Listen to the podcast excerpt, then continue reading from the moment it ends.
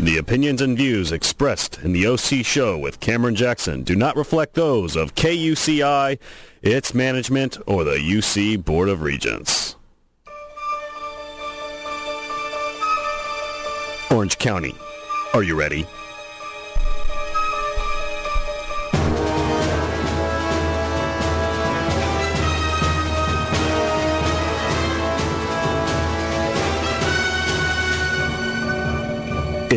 Time.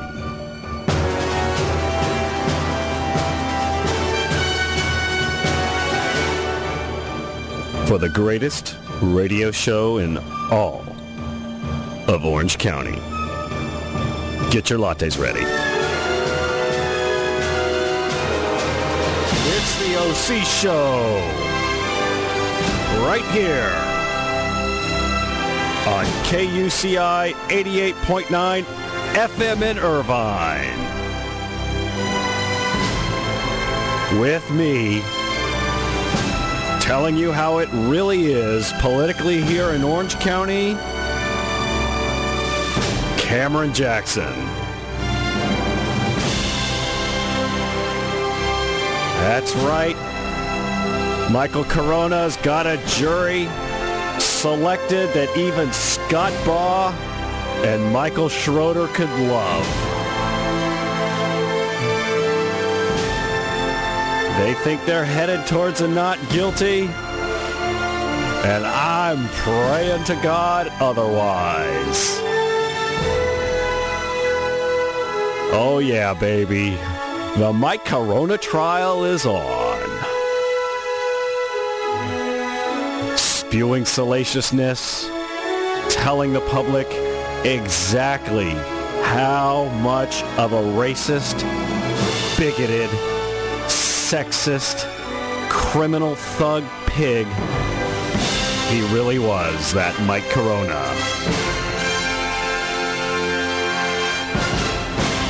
Yeah, baby. I am Cameron Jackson. This is the OC Show. You're listening to KUCI 88.9 FM in Irvine. And we are the champions. Thank you very much. Just want you to know that.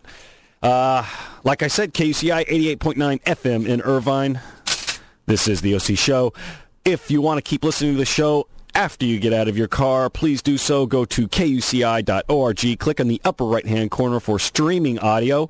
Also, also, you can go to my website, theocshow.net. You can uh, check out upcoming shows. You can listen to past shows. Today, I've got an outstanding show for you.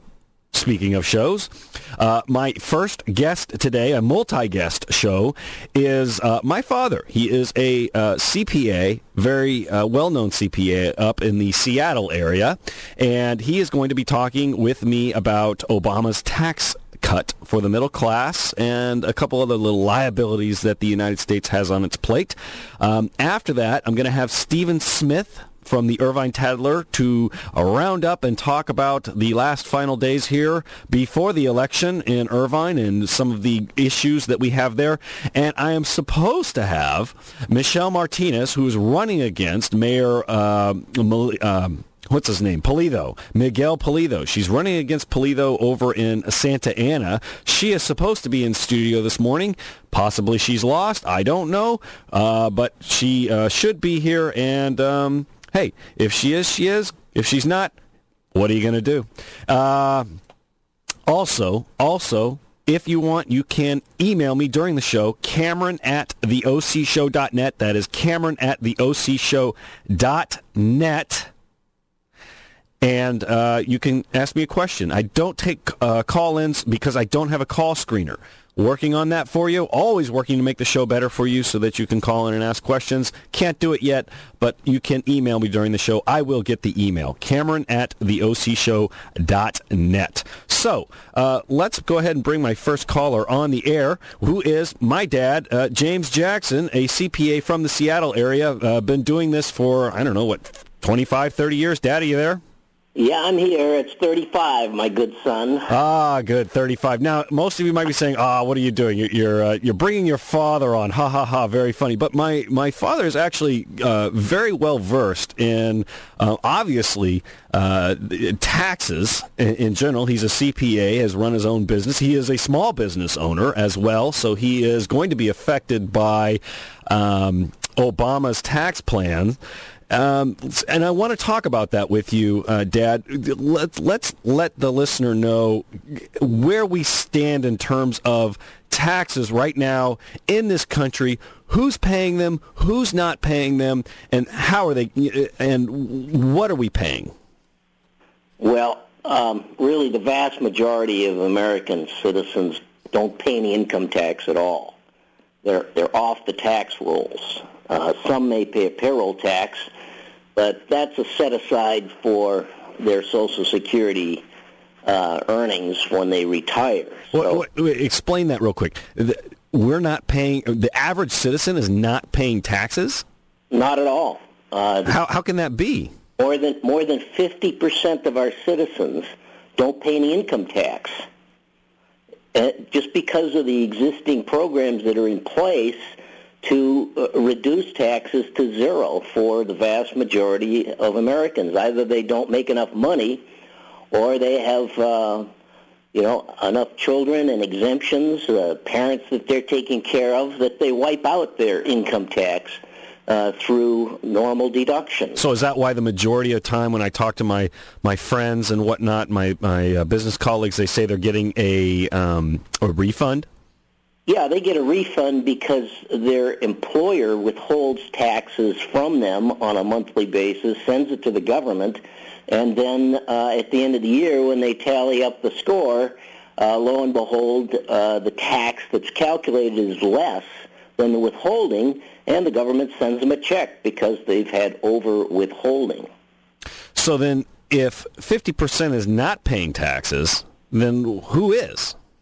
Well, the top 5% earners in this country pay 60% of the taxes in this country. The top 5% pay 60% of all taxes in this country. And that's a big number. You know, it for individuals, it's a trillion dollars. It's a trillion dollars. So so if Obama enacts his tax plan, are there any because what he is saying is that for 95% of Americans 95% are not going to see their taxes raised at all and then it's only going to be the top 5% that are going to see their taxes raised which it sounds like from what you're saying that's who's paying the majority of the tax right now how is is how can he do that what I, I mean is it going to really change the bottom line of the government or are we going to see more taxes really in the long term on the middle class well you've hit the nail on the head. We're going to see much larger taxes on the middle class because the mathematics don't work to tax the upper 5%. Okay, stay with me now. We have a budget in this country of $4 trillion. That's a big T every year. And we only collect $2.4 trillion from three major sources. A trillion from individuals, a trillion from other forms of taxes and levies, and 400 billion from corporations. Now, we have our national debt, Cameron, is ten and a half trillion dollars. Ten and a half trillion. Just to finance that, the government has to pay 400 billion in interest to people that hold that debt. Mathematically, we have got, as a nation, in the next four years, have got to get our debt down to at least five and a half trillion dollars. Well, if you tax the upper five percent, an increase of one third in their taxes, which is what Obama is proposing, that only leaves you about 200 billion that you're going to collect from those people the math doesn't work. You've got to pay down the debt in order to preserve our sanity in this country by $5 trillion. You're not going to do it on the back of the top 5%. You have to include the middle class. So when he says that he's not going to increase taxes for 95% of Americans, he's lying through his teeth. He has to. The math just doesn't work. So then what do you envision they are going to do to get that money? Are they going? I mean, how can he sit here and make one of his primary platform uh, stances? Hey, I'm not going to raise taxes for 95% of Americans, and then turn around and not have enough money to just cover the interest on our current debt. How is he going to? How is he going to work these numbers? Going to blame it on Congress because you see, Congress writes the tax code, and Congress, in its quote, infinite wisdom. Uh, those guys have got us into this pickle to begin with by spending too much. It's not the president that spends the money. It's the Congress that spends the money, and it's the Congress that pay, that sets tax law in motion. And I don't believe whoever is elected is is going to get what they want the Congress doesn't have the ability to give them what they want. Well, but now wait a minute, though. Wait a minute. We are looking at an unprecedented uh, history-making event here. We could have a 60-member majority Senate with Democrats in control. That changes things a little bit there, Dad. Well, you may think it's going to change things, but let me tell you something. These people are so firmly entrenched, they don't want to lose their jobs. And there's going to be a hue and cry if they try to ram tax increases down the throats of, uh, of 50% of Americans. It's not going to work. It's not going to work, Cameron. And they, the Congress has got to cut its spending. And yes, they have to increase taxes, but they're not going to do it on the top 5%. They're going to do it on the backs of the middle class. All right, now let's get that is a great uh, segue, so to speak, into my next question, and that is, what are the current liabilities that the U.S. government has right now that politicians love to uh, it's you know many of these liabilities are the gift that keeps on giving for politicians like social security what kinds of liabilities do we have that are going to um, increase the odds if you will that they're going to have to raise taxes on the middle class well you know, we, ha- we have a huge liability just in the Social Security Administration to pay for the baby boom retirement over the next 20 years. Which I might add is you. That's exactly right. You better keep on working, my good man, and they better keep on taxing your payroll because it's got to pay for my retirement. And, and let's talk about some of the economic or the um, statistics behind that because we, we have less workers now than when Social Security was in uh, put into effect back in uh, FDR's time. Let's talk about that. Well, when FDR put Social Security in place, there were 10 workers for every worker that received Social Security. And that worker died after receiving, on average, two monthly Social Security checks in 1934 and 1935 when the, when the program began.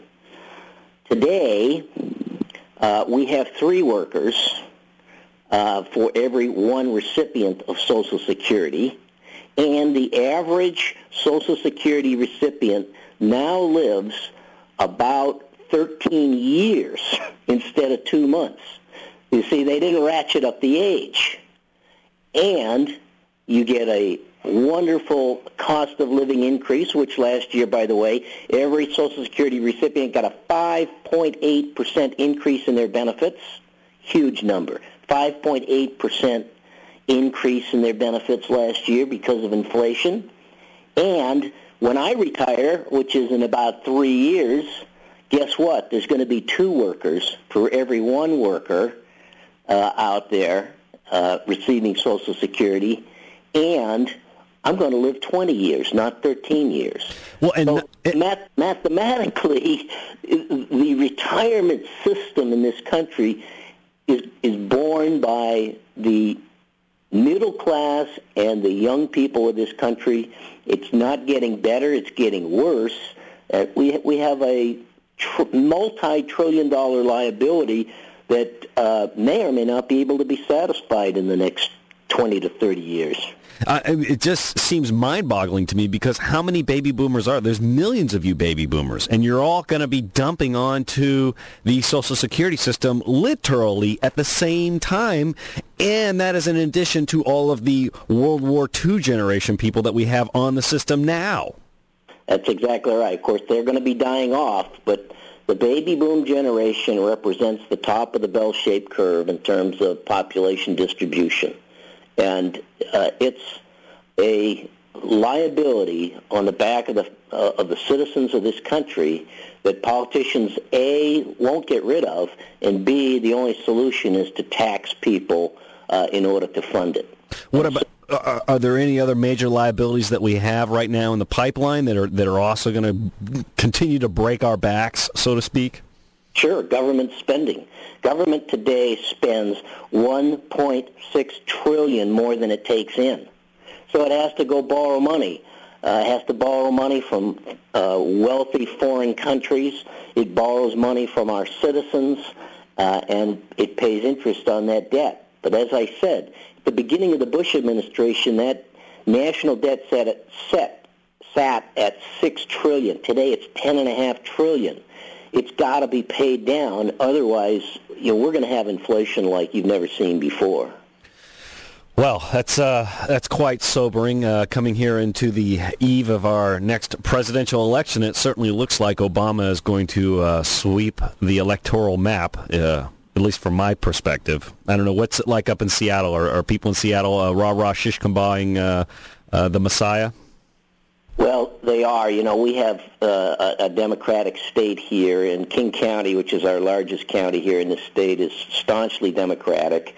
It has been for generations. Uh, so, you know, it's difficult to get these folks out of power. My only advice to your listeners is, do these people really deserve to be reelected? Have they really done the job for the benefit of the American people? Can they really look down the road 50 years and decide what this country needs to be competitive in the world?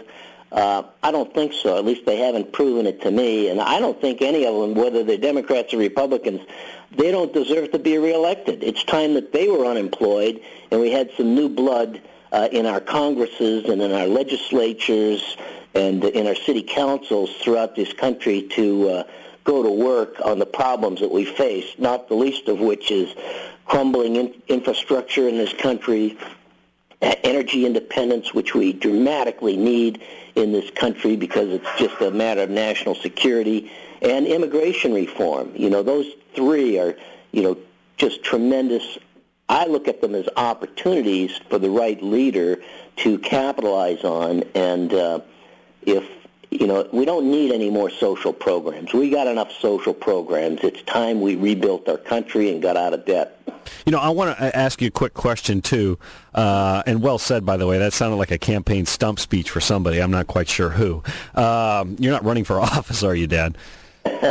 no, good. Okay, good. Uh, I know you're not. Anyway, um, you, one of the things I like to talk about down here in California is the fact that we've got a, a, dysfunctional legislature because it's the state has been gerrymandered and the Democrats hold all the power. They will always hold all the power so long as the state stays gerrymandered.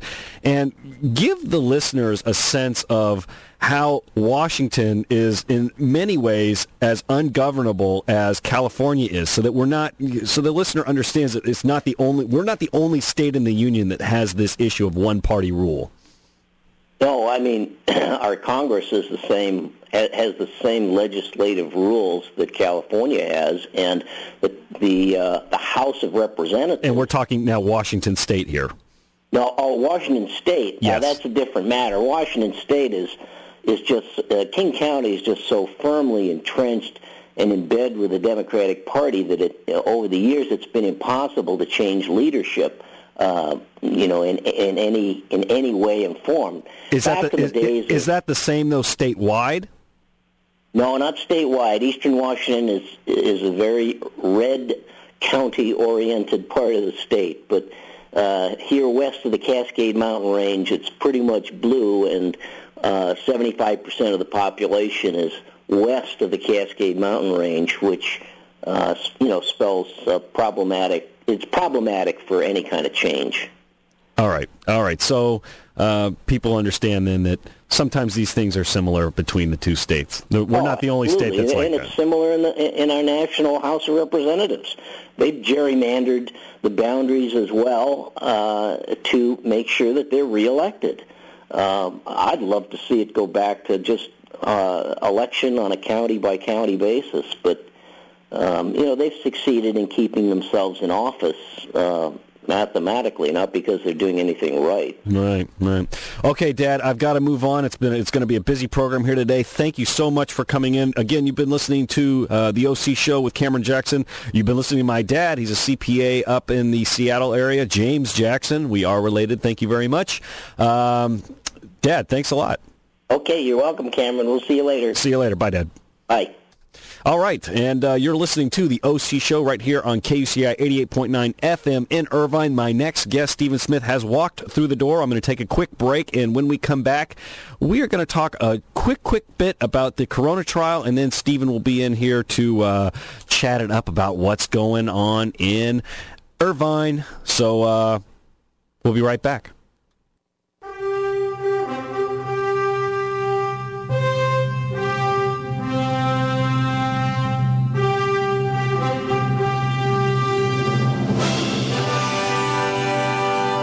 And welcome back. You're listening to the OC Show with Cameron Jackson right here on KUCI 88.9 FM in Irvine. That's right. I'm the one who's telling you what really goes on in Orange County with the political scene.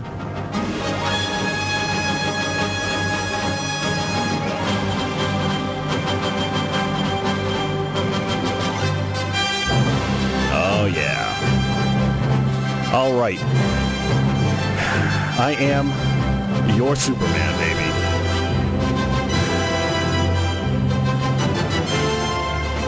All right, so as many of you know, the Orange, uh, the disgraced former sheriff, Mike Carona, is currently on trial. It finally went to trial. It was something I predicted would never happen.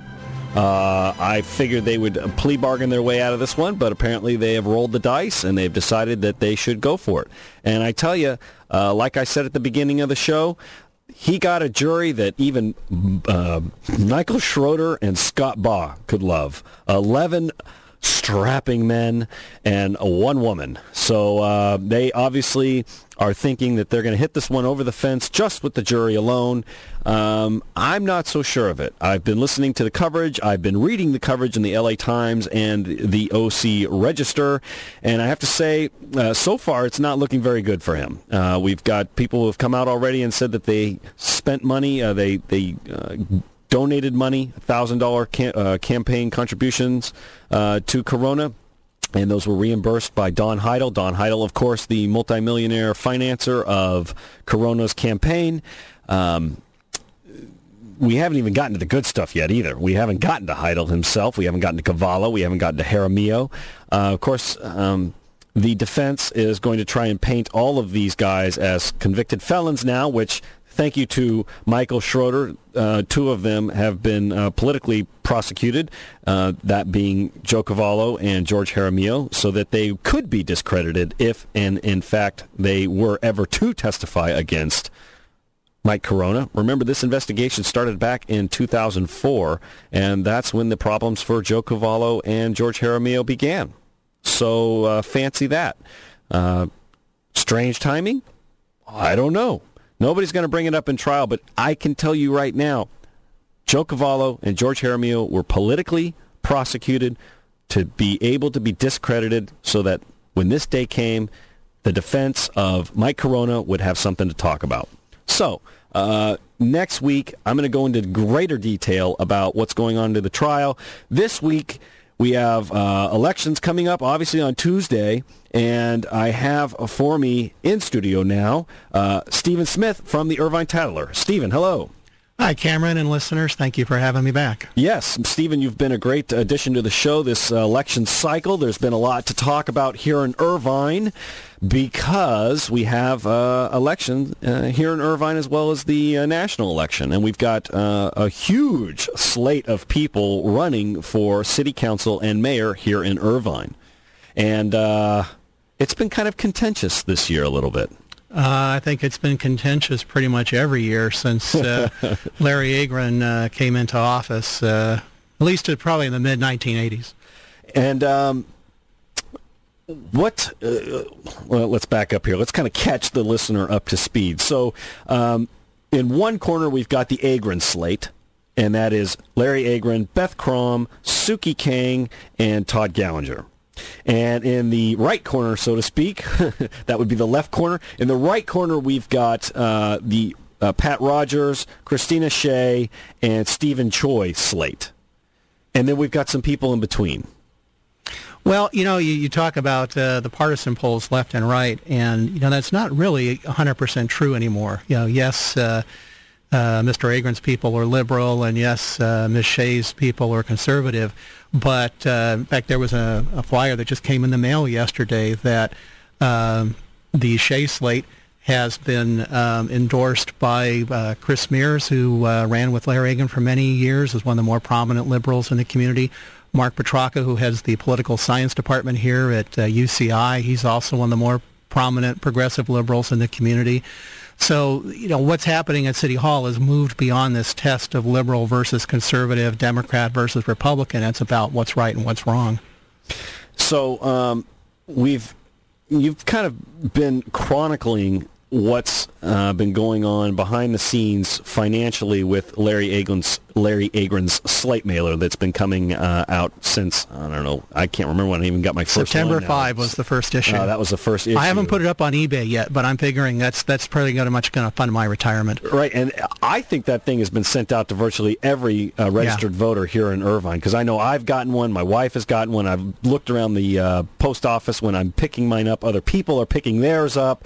I mean, this thing is like a eight page full color newspaper that has been going out and that takes a lot of money to fund what where are they getting this money from because there's a campaign contribution limit in irvine of uh, $410 per individual right and so where's larry getting all of his money drum roll the Great Park Contractors and Architect. Outstanding, outstanding. Once again, the developers are behind his uh, push for politics. What what's going on here? Well, it's not really the developers this time. Um, the developers actually, for the most part, are not putting money into it. It's the uh, people who are getting the no bid contracts from the Great Park. Uh, starting with Ken Smith, who's the you know runs the Ken Smith Design Studio. He's doing all the architecture work for the Great Park. Uh, our friends Forde and Mollrich, the political consultants who were brought in a few years ago by Agran, given no-bid contracts to promote the Great Park. If you get those glossy mailers in your mailbox every few weeks promoting the Great Park, Forde and Mollrich are doing those. Forde and Mollrich also, off the books, runs the Agran Slates campaign. It would be illegal if it was on the books, so it's off the books. Forde and Mollrich is also doing all the publicity for Prop 10, yes on Prop 10, which just so happens to be filled with people from Irvine for some bizarre reason. Um, Prop 10 is the T. Boone Pickens exactly. Uh, clean energy plan, which includes natural gas, uh, rebates, and uh, is there some kind of connection here as well with that? Well, you know, and that's the bizarre thing about it is that this is a statewide ballot initiative, and yet most of the people who you see wrote the ballot statement, most of the people who are quoted in uh, the literature that goes out are from Irvine. Uh, Irvine's former city manager, Allison Hart, is, is one of the people who's often cited as supporting this.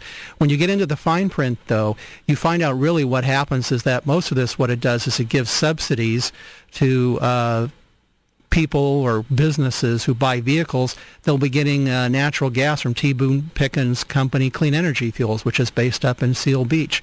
Uh, there also happens to be a $25 million uh, pop subsidies to eight cities throughout California, and one of those eight just happens to be Irvine. Well, and the interesting thing on that is that Irvine is the only city in that list that is sub 100,000 or at 100,000 population. The rest are all very large cities. Irvine's population is around, I think, 200,000, oh, and then oh, okay. the next largest city was Oakland, which was about twice that size, and then you go up to the more logical towns like Los Angeles and San Francisco and the other big cities um, when you ask at City Hall, how is it that Irvine came to be listed in Prop 10 with all these other cities, nobody knows because they had nothing to do with it. But the interesting thing is, uh, and there is an article on my website, it's titled Is Prop 10 the New Agran Slush Fund? When I did the research, turns out that uh, they have on the books this trolley system plan for the Great Park. Uh, they're $25 million short of being able to fund it. And it just so happens that they get $25 million out of Prop 10. Isn't that an amazing coincidence? It's a very amazing coincidence. Very, very amazing. All right, so uh, you were continuing on about uh, who was funding his slate mirrors. You know, I, it occurred to me that some of this may get lost on the listener and may get lost on average citizens as to why does this even matter? Why do we keep tabs on all of this as far as Agran con- is concerned? And why does it matter? Well, it's it's the classic political quid pro quo. You put uh, umpteen thousands of dollars into my election campaign, and then in December, when your no bid contracts come up for renewal, it's going to fly right through, and you're going to get your no bid contracts for another year. Um, no bid contracts means that Cameron, I decide to hire you. I'm not going to interview anybody else, and I'm going to give you a million dollars and. Uh, next election, um, you want to put $10,000 into my slush fund to pay for that, that's okay, and then you'll get your next million dollar contract. And that's something that uh, Agran has been doing for quite some time now. I mean, we've we've we've had numerous reports of this occurring. This has gone back to the 2000 election uh, when he and uh, his at the time campaign manager Ed Dornan, who passed away in 2005, set up a phony slush fund that had the similar name to the ballot measure, Measure F, at the time that was fighting the airport. People in South County were very upset about that because they thought that Agran was trying to pull money away from the anti-airport effort to fund his political campaign. And every two years, this is the same thing that happens. People say, is this legal? Well, it's legal until you get convicted. Ask Mike Carona, as you were talking about. Uh, why doesn't the DA Tony Rackauckas do something about this? Well, again, you look at Mike Carona. Who was it that popped Mike Carona? It wasn't Rackauckas. It was the federal government who had to come in and pop yeah, him. Well, you know, so Rackauckas has said he's not going to prosecute any political, any uh, mischief in this county, right? Which and, is just insane. But right. anyway, that's a that's a different topic. So you know that's why he gets away with it. Um, at the state level, the Fair Political Practices Commission regulates this stuff, but they are very underfunded and very understaffed and very overworked because their money comes from a state legislature that basically doesn't want to be investigated. And I called the FPPC a few weeks ago about what was going on, and they said, well, we don't have the staff to do anything, but if you do us a favor, file a complaint after the election and send us all these fake newspapers, and we'll put them on file in case the day ever comes that we have a more sympathetic ear at the state legislature can do something about this. That's unbelievable to me that they just do not care. Um, you know, it almost it almost begs the question: Why even have campaign finance rules to begin with? Let's just, I mean, let, let maybe it would be better if it were just in the open. Yeah, I, hey, I got uh, five million dollars from Lennar uh, to run against my candidate. You know, and there are people who argue that that uh, campaign finance limits are a restriction on free speech.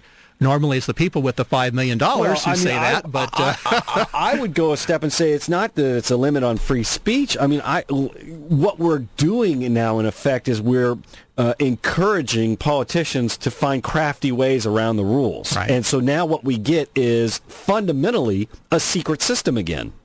So why not just have a system where we say you've got to report it, but we don't care what you get, who you get it from. Just, just you got to report it. Well, and that argument has been made, and um, you know, ironically, it was Larry Agran who helped bring in in the late 1980s our current campaign finance laws.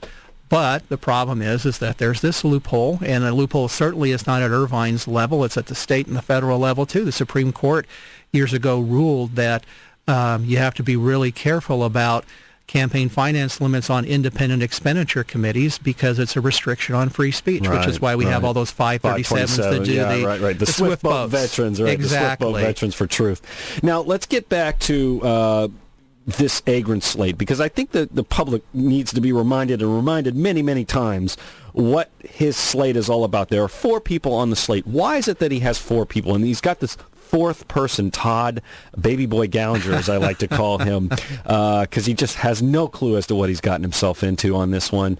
Um, w- why the four people? Well, uh, combination of state law and the dynamics of Irvine City Council elections.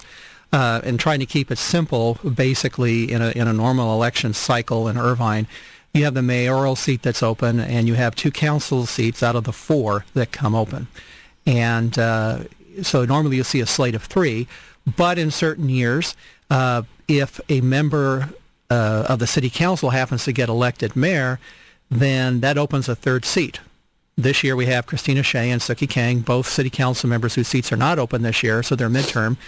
They can run for mayor. The winner moves up, vacates his or her seat. The loser returns to the council. No harm, no foul.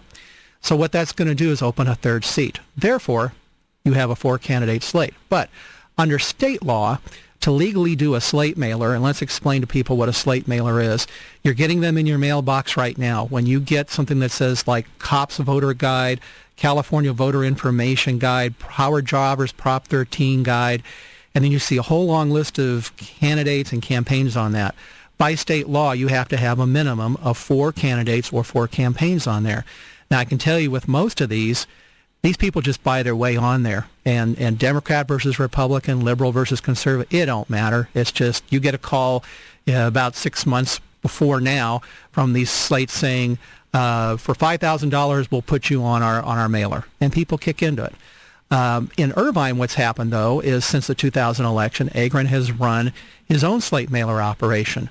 Uh, before it was Hometown Voter Guide, and then in, after Dornan passed away, they started planning 2020.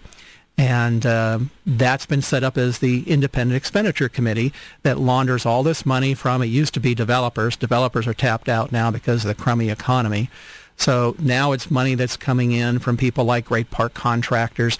There's a billionaire heiress down in Corona del Mar, uh, Ann Getty Earhart, who kicked in $98,000 to Planning 2020. What, what, why would that be an interest of hers?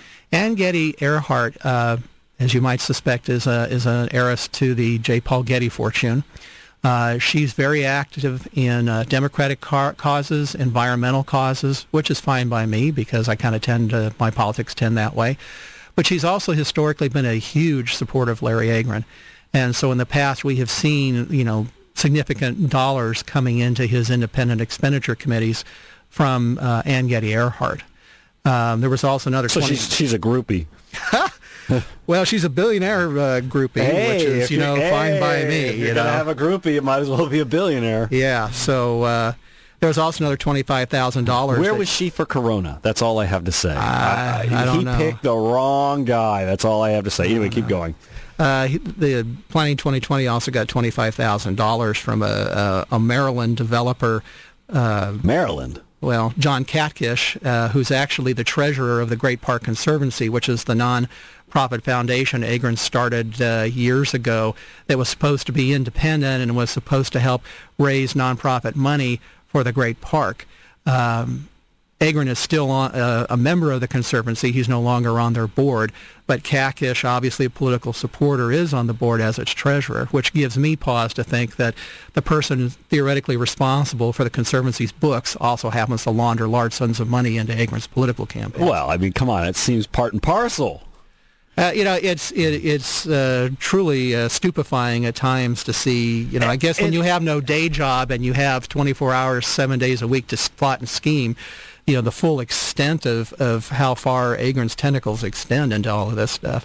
And and I think we are uh, summing up for the listener why this is important. And we'll get to that in just a second. If you're just now joining us, this is the OC Show right here on KUCI 88.9 FM in Irvine. My name is Cameron Jackson, your faithful host.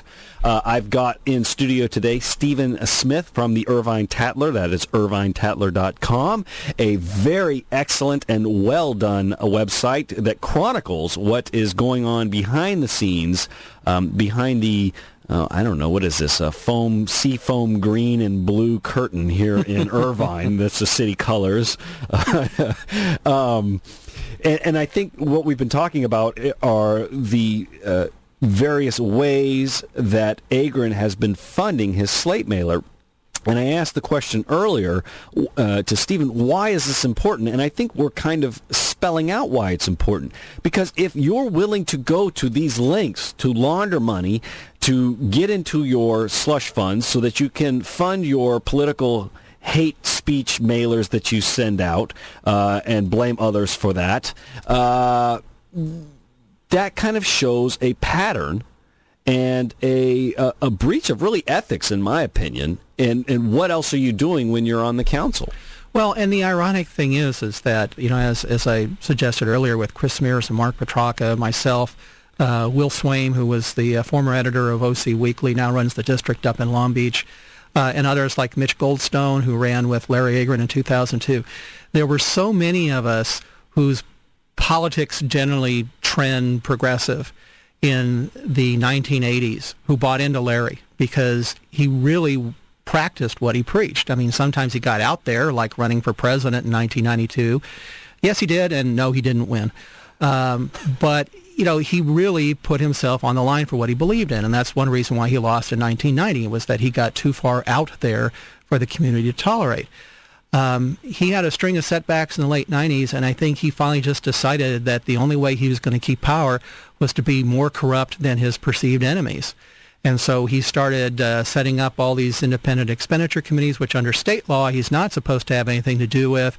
Uh, evidence has come forward, overwhelming evidence that he does control them. But again, we have a DA who won't do anything. So Agran with the brakes off, he pretty much pushes it to you know, to the extreme because he knows he's not going to get prosecuted. That leaves it up to the Irvine voters to basically decide, is this the kind of government you want at City Hall? Larry Agran has one vote on a five-member city council, but Beth Krom and Sukhee Kang vote with him 100% of the time. Uh, you can check the council agendas; they're online. It's literally 100% of the time. For you as a citizen, the democratic process does not exist in this town. If you come to City Hall and you want something done, you have a concern, they're not going to listen to you unless you can put money into their election campaigns. And the bottom line is you have to take care of Larry Agran because Beth Krom and Sukhee Kang take their marching orders from Larry. Larry helps them raise the money to get themselves elected and stay in office. You know, on election day on, on November 4th, I'm not telling people how to vote, but if, if this is the kind of uh, government that disgusts you, and if you really want democracy, you want a participative process here in Irvine, you don't want hundreds of thousands of dollars from people who are getting no bid contracts at City Hall being laundered through these these campaigns. This is your opportunity to do something about it. And whether you vote for the Shea slate, uh, there are independents out there like Margie Wakeham, uh, Eric Johnson, uh, Paris Miriam, Ruby Young, B. Foster. You want to vote for those people, fine. But again, keep in mind who it is that is really responsible for all the corruption and graft that is allegedly going on at City Hall. And I, you know, it, all all signs point to Larry Agran. I mean, it's kind of it's been that way. It's been it's been uh, reported in the OC Weekly. It's been reported in the Times. It's been reported in the Register, and it really is quite astonishing to me uh, that nothing has happened. Well, and as you point out, it's even with the press, which is nominally neutral, across the board. The the Times allegedly liberal, the the Register. Um, allegedly libertarian, libertarian, Republican. Right. The OC Weekly allegedly Whatever. out on Mars, wherever they are. right. Um, everybody agrees on the same thing. And Larry's supporters are dwindling and dwindling. But when uh, you can raise a million bucks to spread disinformation in this city in a municipal campaign for people who don't pay attention. You know, the people who are undecided, who are going to pick up their mail this weekend and rummage through it, hey, they don't know any better. you know what? I mean, I'll give you a great example of that. My wife, my wife who you know gets these things. I bring them in. I'm like, hey, here's another Larry Agran, you know, slate mailer. She reads through it, and then she comes back to me a couple days later. You know, I was reading those things in that slate. Are, you know, I'm a little bit worried about Christina Shea. I mean, are those things that they say true? And I just, I'm, I'm like. Hello, who do you yeah. live with? Who yeah. who tells you about what's really going on in Orange County, honey? Yeah. Uh, you know, and she snaps back too. Do you have a mistress like Mike Carona? No, does? I don't. No. Unfortunately, oh, okay. neither do I. Yeah, I know. Okay. Uh, but they're expensive. They are, and. Um, but uh, you know, these slate mailers work. Obviously, I mean, they work on people who are educated as to what is going on. well, you know, they work, but I, you know, one of the things about Larry's personality, having been associated with him for 11 years, is without the brakes on, he goes over the top. This, as you said, this Irvine Community News and Views, this fake newspaper has been coming out every week since September 5 and the feedback I'm hearing is that people are wise to this, and whether it's because the Irvine Tatler's talked about it, the Registers talked about it, I, I think people are just reading this or getting beaten over the head with this garbage week after week after week, and the light's starting to go on. Right, people are saying this out. is crap. Yeah, Yeah, no, I think you're right. I think people are kind of understanding, hey, there's something going on here. This is not normal. Right. And I think it's also it's not normal. No, it, it it's coming. It's being put out by a person whose mentality is not normal. I think that's what it really reflects. Well, yeah, I guess that's a very good point. I love this recent one, though, that has come out from Todd Gallinger. Now, I had Todd Gallinger on the show, and you can go to my website, theocshow.net, and you can listen to his interview. And uh, during the interview, this is you know, we have the president, uh, uh, soon to be president of the United States, Obama. Uh, who has erased his middle name Hussein from from all? Uh, what is he going to do on um, uh, the inaugural day uh, when he puts his hand on the Bible? Is he going to say his middle name that day? Is he not? I mean, what what are we going to do? Is he going to you know, H Obama H? Uh, you know, Barack H. Obama. I think he'll say Hussein. I, I think he will too. see. But anyway, so uh, but he's gone to great lengths to separate himself from the Muslim faith. Great lengths to do this. It's been documented, hands down, bar none.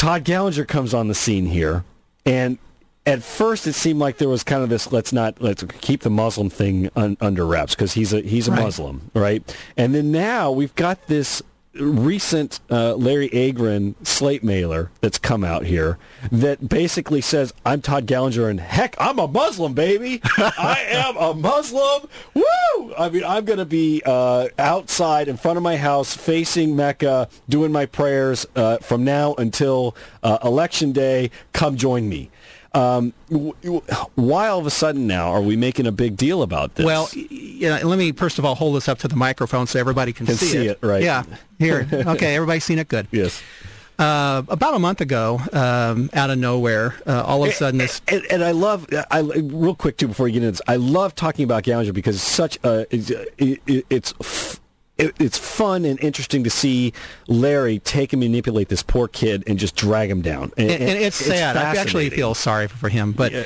it, and that's that's a different subject. In any case, um, about a month ago, out of nowhere, um, this whole flap started where.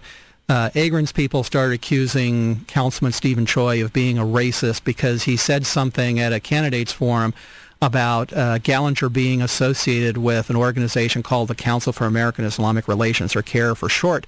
Um, there is ample evidence out there that CAIR is related to organizations that raise money for Hamas. Now, you, you can talk about that, but the reality is is that Gallinger, if you look at his biography, his own advertisements on the internet, he's worked for groups that, that there's no quibble. With CAIR, you can argue, but they're groups that are far more dangerous than CAIR. And in fact, there's a story on my website I found a few weeks ago that Gallinger even uh, represented uh, an organization that's been documented as raising money for Hamas. I mean, there's there's no doubt about that. So it's not his faith that's the issue.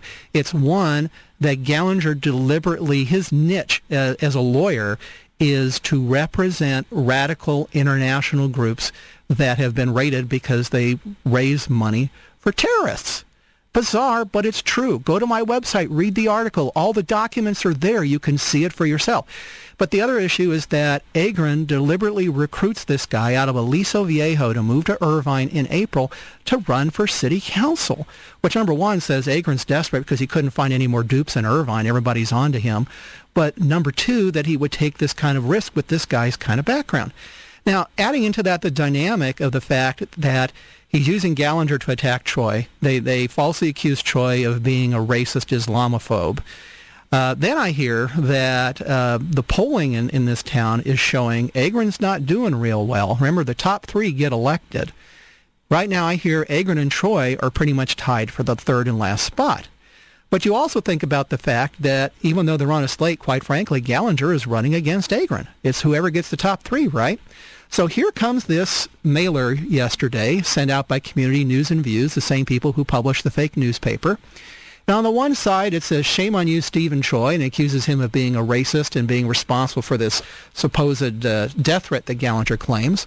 And on the other side is this big letter from Todd Gallinger saying, I'm a Muslim, which, you know, quite frankly, rightly or wrongly, uh, a lot of people in this town probably feel leery about. And what I think is really sad about this is that, number one, there's nothing wrong with Islam, uh, nothing more than there's Christianity or any other faith.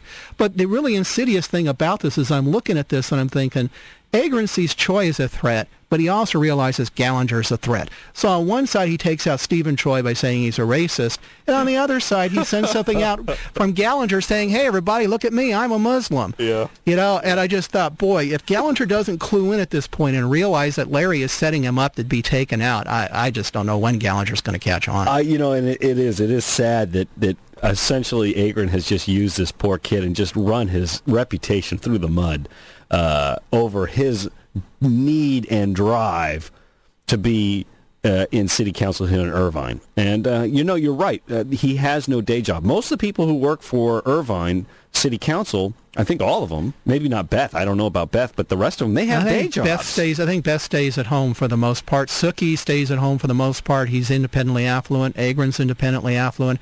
Shea uh, works part time uh, as a realtor in this market, pretty crappy. Stephen Choi runs a, a children's uh, special education academy. Yeah, you know it's been it's been a long time. I can't think of the last time that there was somebody who was on the city council who had a regular day job like you and me. You just you can't afford it, and especially with this town with a population of two hundred thousand. Um, you know, it's just it's all but impossible, especially when you're up against a machine that can go out and raise a million bucks. Yeah. Yeah. Have they raised a million? Um, the sentiment seems to be that by the time all the reports are in at the end of the year, that they'll have raised, if not spent, a million bucks That's a lot of uh, on money. the Agran side. That is a lot of money. All right, you're listening to the OC Show right here on KUCI 88.9 FM in Irvine. I am your host, Cameron Jackson. You've been listening to Stephen Smith from the Irvine Tatler. That's irvinetatler.com. Uh, you can go to my website as well, theocshow.net, and get a link to it if you can't figure out how to spell it, but I think you can because you're all very smart people out there. Only my listeners are the smartest uh, out there. Anyway, um, You know, and what I really admire is your modesty. Every you. week I just say, you know, this man never advances uh, his ego. It's always selfless in favor of it's, uh, everybody I- else. I'm a, Yeah. I, I'm a self-styled Gen X uh, narcissist, just like the rest of them. Uh, I'm going to take the last five minutes to uh, talk about uh, voting uh, on Tuesday. Stephen, thank you so much for uh, coming by and talking again right before. Uh, you know what? Actually, uh, real quick, I'm not because we need to talk about two more things. I forgot completely about this, and now I've remembered. Uh, S and R. We need to talk about those very, very quickly, um, and I'll get to that last part in the last minute. So let's talk about S real quick. It's the secrecy ordinance that is on uh, queue here in Irvine. Um, why is that a bad thing? well, given the limited time, I'll give you the bullet points. You've Uh, got you've got you've got four minutes, so we're good. okay. good. Uh, real quickly, this was something that Larry Agran proposed uh, about six months ago. Uh, concocted this fabricated story about Christina Shea trying to get people's private information from City Hall. It's it's a bunch of crap. Um, and the real purpose of this was to do two things. Number one, set up yet another independent expenditure committee to promote uh, Measure S, which again launders money back into community news and views to pay for the fake newspaper. Um, but the other thing too is that what it really does is it states that uh, the people running City Hall can decide what documents the members of the public can or cannot see. It's blatantly illegal under California state law. The Public Records Act specifies what can and cannot seen by the public. Um, there's no way this is going to be legal, but even if it passes until somebody steps forward and sues the city, they're going to try to use it to hide documents from the public. Larry's very secretive. This is the next natural step in his paranoia. Measure R uh, is the other ballot item that uh, Agran proposed, which basically is a hodgepodge of things trying to promote the Great Park. Uh, most of the money we talked about coming from the Great Park uh, contractors is actually going into Yes on R. Every penny of that then goes into the fake newspaper, so it's just being laundered through.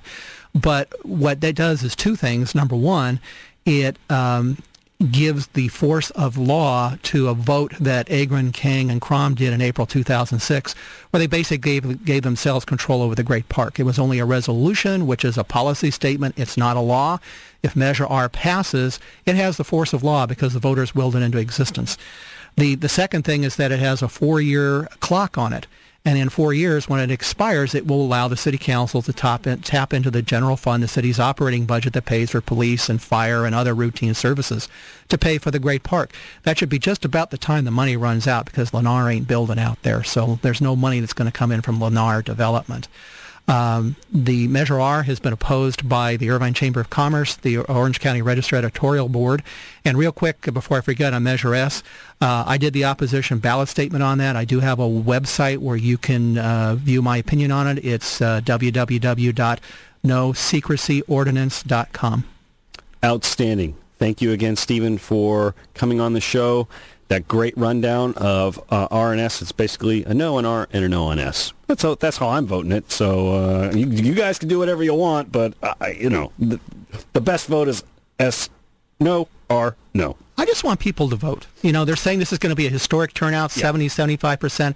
Come out and vote. You yeah. know, regardless of how you're going to vote, vote. And, and, you know, I think it's funny because I think this year you have to say it the least because I think you're right. It is going to be a historic vote. I think, uh, you know, uh, Obama's going to be the next president. The Dems are going to sweep the House and the Senate. Um, and, you know, um, it might be interesting to see what happens here in Orange County. We may have a little change of demographics here in Orange County. We've got uh, that lady who's running against Rohrabacher. Um, what's her Debbie name? Debbie Cook. Debbie Cook. That's right. She's running against Rohrabacher in uh, Huntington Beach. Hey, you know she may have an actual shot at putting a dent in that man. And wouldn't that be interesting? Because, I mean, you're going to have a lot of Dems at the polls. The Dems say that they've registered more people than the Republicans, uh, at least this cycle. I don't know if there's more Democrats registered than Republicans, and, and uh, there's not, but it's getting close. That's right. They registered, did a, a story about that. So. Well, you know, again, people need to go out and vote regardless of what your beliefs are. Uh, you know, corruption occurs in government, whether it's in Irvine at the county level, whatever level, because you don't vote, you don't pay attention to what's going on. If you call your elected officials on the carpet for what they do, they're going to think twice before they engage in corruption right. and, and, graft. And that's right. And that's this show. People might think that this is a right-leaning show, but really, it's it, both sides are corrupt. And you know, this county, the Republicans are corrupt, baby. Uh, so there you have it. Stephen, once again, thank you so much for coming on, and uh, we'll see you again. Thank you very much, Cameron. Thank you, listeners. Appreciate uh, all the time you've given me. Outstanding. All right. Well, it is that time, folks. The show is over. I'm sorry. It's a quick hour. It always goes quick. Uh, you are the greatest listeners. I am so happy that you're out there listening to this show. You're listening to the KUCI dot org. That is our website. KUCI 88.9 FM in Irvine is the radio station broadcasting live. And I am your guest host, and your host, not your guest, Cameron Jackson. You've been listening to The OC Show. See you all next week. Go vote. Vote, baby. Vote, vote, vote, vote, vote.